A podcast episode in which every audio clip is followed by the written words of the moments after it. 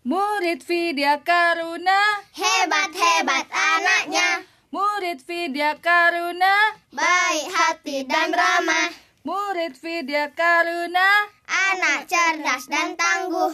murid Vidya Karuna. Aku, aku muridnya. Yeay! Yeay!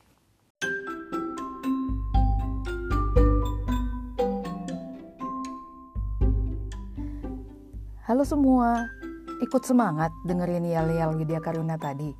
Saya juga. Ini yel-yel bukan sembarang yel-yel loh, butuh semedi satu hari satu malam untuk dapat wangsit. Bercanda, tapi memang butuh satu hari penuh untuk menyusun kalimat dalam yel-yel ini. Kenapa ya? Ingin tahu?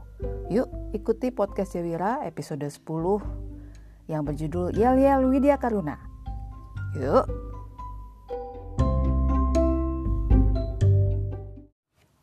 Terinspirasi dari nonton yel-yel TNI yang diteriakkan dengan penuh semangat di suatu tayangan, saya jadi terpikir, kenapa di sekolah Widya Karuna nggak buat aja ya? Apalagi jika dilakukan bersama-sama dengan gembira dan penuh semangat, pasti seru. Kata-katanya juga positif dan menjadi program pikiran positif pada murid-murid Widya Karuna. Apalagi jika diucapkan sering-sering, direpetisi.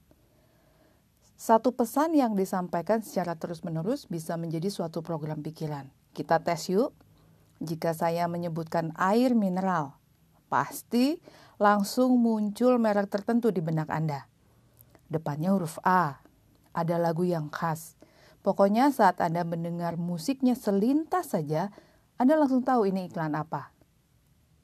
Satu lagi ya, kalau saya sebutkan sabun cuci piring, Nah kan, langsung kebayang kan? Kenapa ya bisa muncul gambaran dari merek tertentu?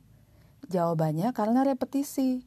Anda melihat, mendengar, mungkin memakai benda itu, dan melihat iklannya di berbagai media, melihat di warung, di pasar, di supermarket. Itu repetisi, diulang terus-menerus. Masuk ke pikiran bawah sadar dan menjadi program sampai ada program pengganti yang baru. Itu sebabnya iklan ditayangkan terus-menerus supaya produknya menempel kuat di benak kita dan saat kita perlu yang muncul si produk itu. Sama kayak lagu deh. Saya pernah tuh, sebenarnya saya nggak suka lagunya. Tapi karena setiap hari di sekeliling saya bergantian menyanyikan lagu itu, akhirnya saya secara tidak sengaja, tidak sadar ikut menyanyi. Walaupun cuma referennya aja, walaupun saya nggak hafal seluruh kata-katanya. Anda pernah nggak mengalami hal seperti ini? Itulah hebatnya repetisi. Sekarang pertanyaan saya, apa sih yang sering Anda repetisi untuk diri sendiri atau untuk anak Anda? Apa yang sering ibu bapak ucapkan ke buah hati? Jika ingin tahu lebih detail lagi, coba buat catatan kecil untuk satu hari saja. Kata-kata apa yang diucapkan ke anak. Kemudian analisa, lihat perilaku anak apakah sesuai dengan kata-kata yang sering kita ucapkan ke mereka. Wah, adik hebat, sudah merapikan mainan sendiri. Kakak tadi luar biasa ya, bisa menunggu mama sampai selesai bicara. Terima kasih. Kata-kata seperti hebat, luar biasa, cerdas, rajin, sabar, tekun, gigih, semangat, berusaha, perhatian, fokus, konsentrasi, baik hati, dan masih banyak lagi kata-kata positif yang perlu didengarkan anak setiap harinya. Jika dia gagal melakukan sesuatu, alih-alih meremehkan kegagalannya, kita ajak dia coba sekali lagi dan dampingi agar kita tahu di mana letak kesulitannya dan kita bisa mengajak anak mencari cara untuk mengatasinya. Jadi ketika nanti dia mengalami masalah yang serupa, dia udah tahu nih apa yang harus dia lakukan. Tapi sering kali karena kurang sabar, kita langsung bilang, gitu aja kok nggak bisa. Duh, udah berapa kali diajarin masih aja nggak paham. Kamu sih lain-lain kalau dikasih tahu. Atau kita suka bandingkan dia dengan anak yang lain. Misalnya, lihat, adik kamu aja udah bisa. Atau, kamu kok nggak bisa setenang kakakmu sih? Bahkan nggak jarang sampai mengeluarkan kata-kata yang kasar dan menyakitkan. Saya nggak tega menyebutkannya, tapi Anda pasti tahu Kata-kata itu doa. Jadi bijaklah memilih kata saat berbicara dengan pasangan maupun dengan anak, terutama dengan anak usia dini. karena mereka itu ibarat spon kering yang dengan haus menyedot informasi dari sekitarnya. Apa yang Anda katakan ke anak dan apa yang Anda lakukan akan ditiru oleh mereka. Apalagi jika ini dilakukan terus-menerus. Tentunya jika hal yang positif dan sejalan dengan nilai-nilai luhur yang keluarga Anda anut, ini akan sangat baik. Tapi jika tidak, ya Anda siap-siap aja menghadapi perilaku anak yang sesuai dengan apa yang Anda sering katakan ke mereka.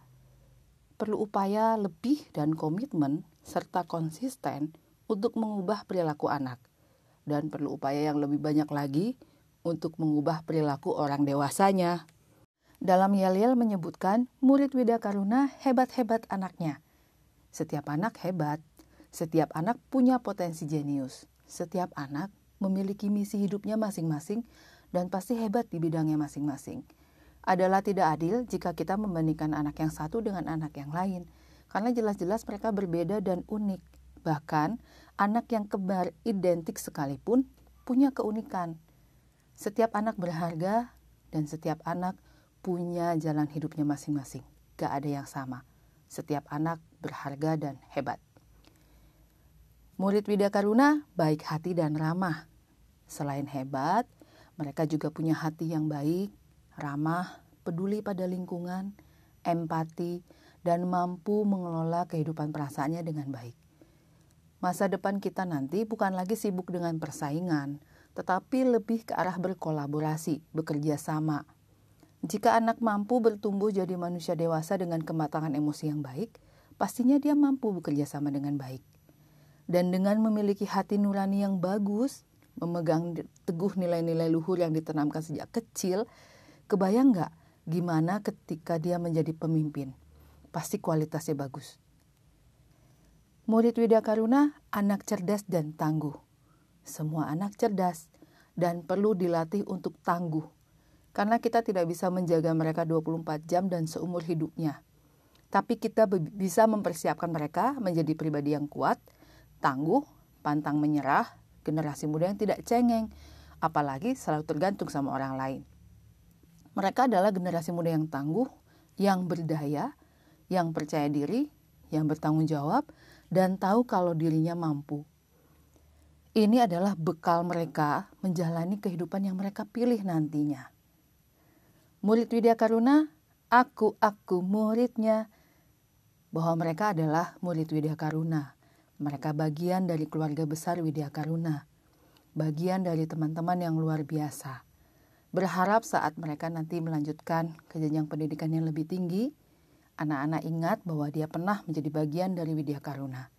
Dan semoga nilai-nilai positif yang melekat itu menempel dalam diri mereka, diaplikasikan dalam hidup mereka. Salah satu guru saya pernah memberikan analogi pengasuhan itu seperti merawat tanaman. Kita ini sebagai orang tua dan guru dalam membimbing anak seperti petani Bibit yang tumbuh di lahan subur dirawat secara berkala, disiram air yang cukup, diberikan pupuk yang tepat dan kadar yang tepat, diberikan pagar pelindung supaya tidak dipatuk ayam atau dimakan hama lainnya, mendapatkan sinar matahari yang cukup.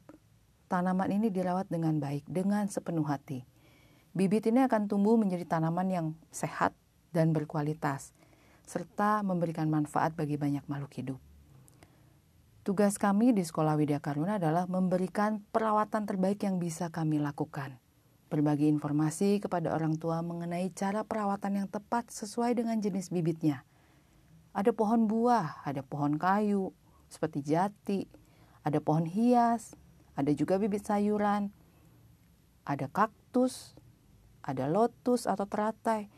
Apa pun jenis bibitnya, jika dirawat sesuai dengan karakternya dengan baik, dia akan tumbuh menjadi tanaman yang bagus, yang berkualitas. Anda membibit kacang hijau aja bisa menjadi toge yang bagus, gendut, rasanya enak saat ditumis. Pastinya jadi toge yang kualitas nomor satu. Kuncinya merawat dengan sepenuh hati. Tanaman juga kalau diajak bicara, tumbuhnya lebih bagus loh. Kami pernah melakukan percobaan dengan bibit kacang hijau. Pasti pernah ya waktu sekolah dulu melakukan percobaan ini yang wadahnya dilapisi kapas atau kain, kemudian ditabur biji kacang hijau di atasnya, dibasahkan sedikit, kemudian tidak berapa lama jadi toge. Nah, kami membuat dua wadah dengan perlakuan yang sama. Kemudian wadah satu, bibitnya setiap hari diajak bicara, kalian tumbuh yang tinggi dan sehat ya. Dan yang wadah di, di wadah dua tidak diajak bicara. Dan terbukti yang diajak bicara ini tanamannya lebih tinggi dua kali lipat. Setelah berapa hari kan terlihat tuh yang satunya tinggi banget, yang satunya masih kecil-kecil. Nah kita iseng nih. Kita ajak lagi ngomong yang di wadah dua. Ayo, kalian juga bisa tinggi kayak bibit yang di sebelah loh. Percayalah, mereka dalam waktu beberapa hari itu tumbuhnya tingginya hampir sama dengan yang di sebelahnya. Nah, di sini saya mau menegaskan lagi, hati-hati dengan kata-kata. Kata-kata adalah doa. Jadi pilih kata-kata yang tepat yang sesuai dengan doa Anda.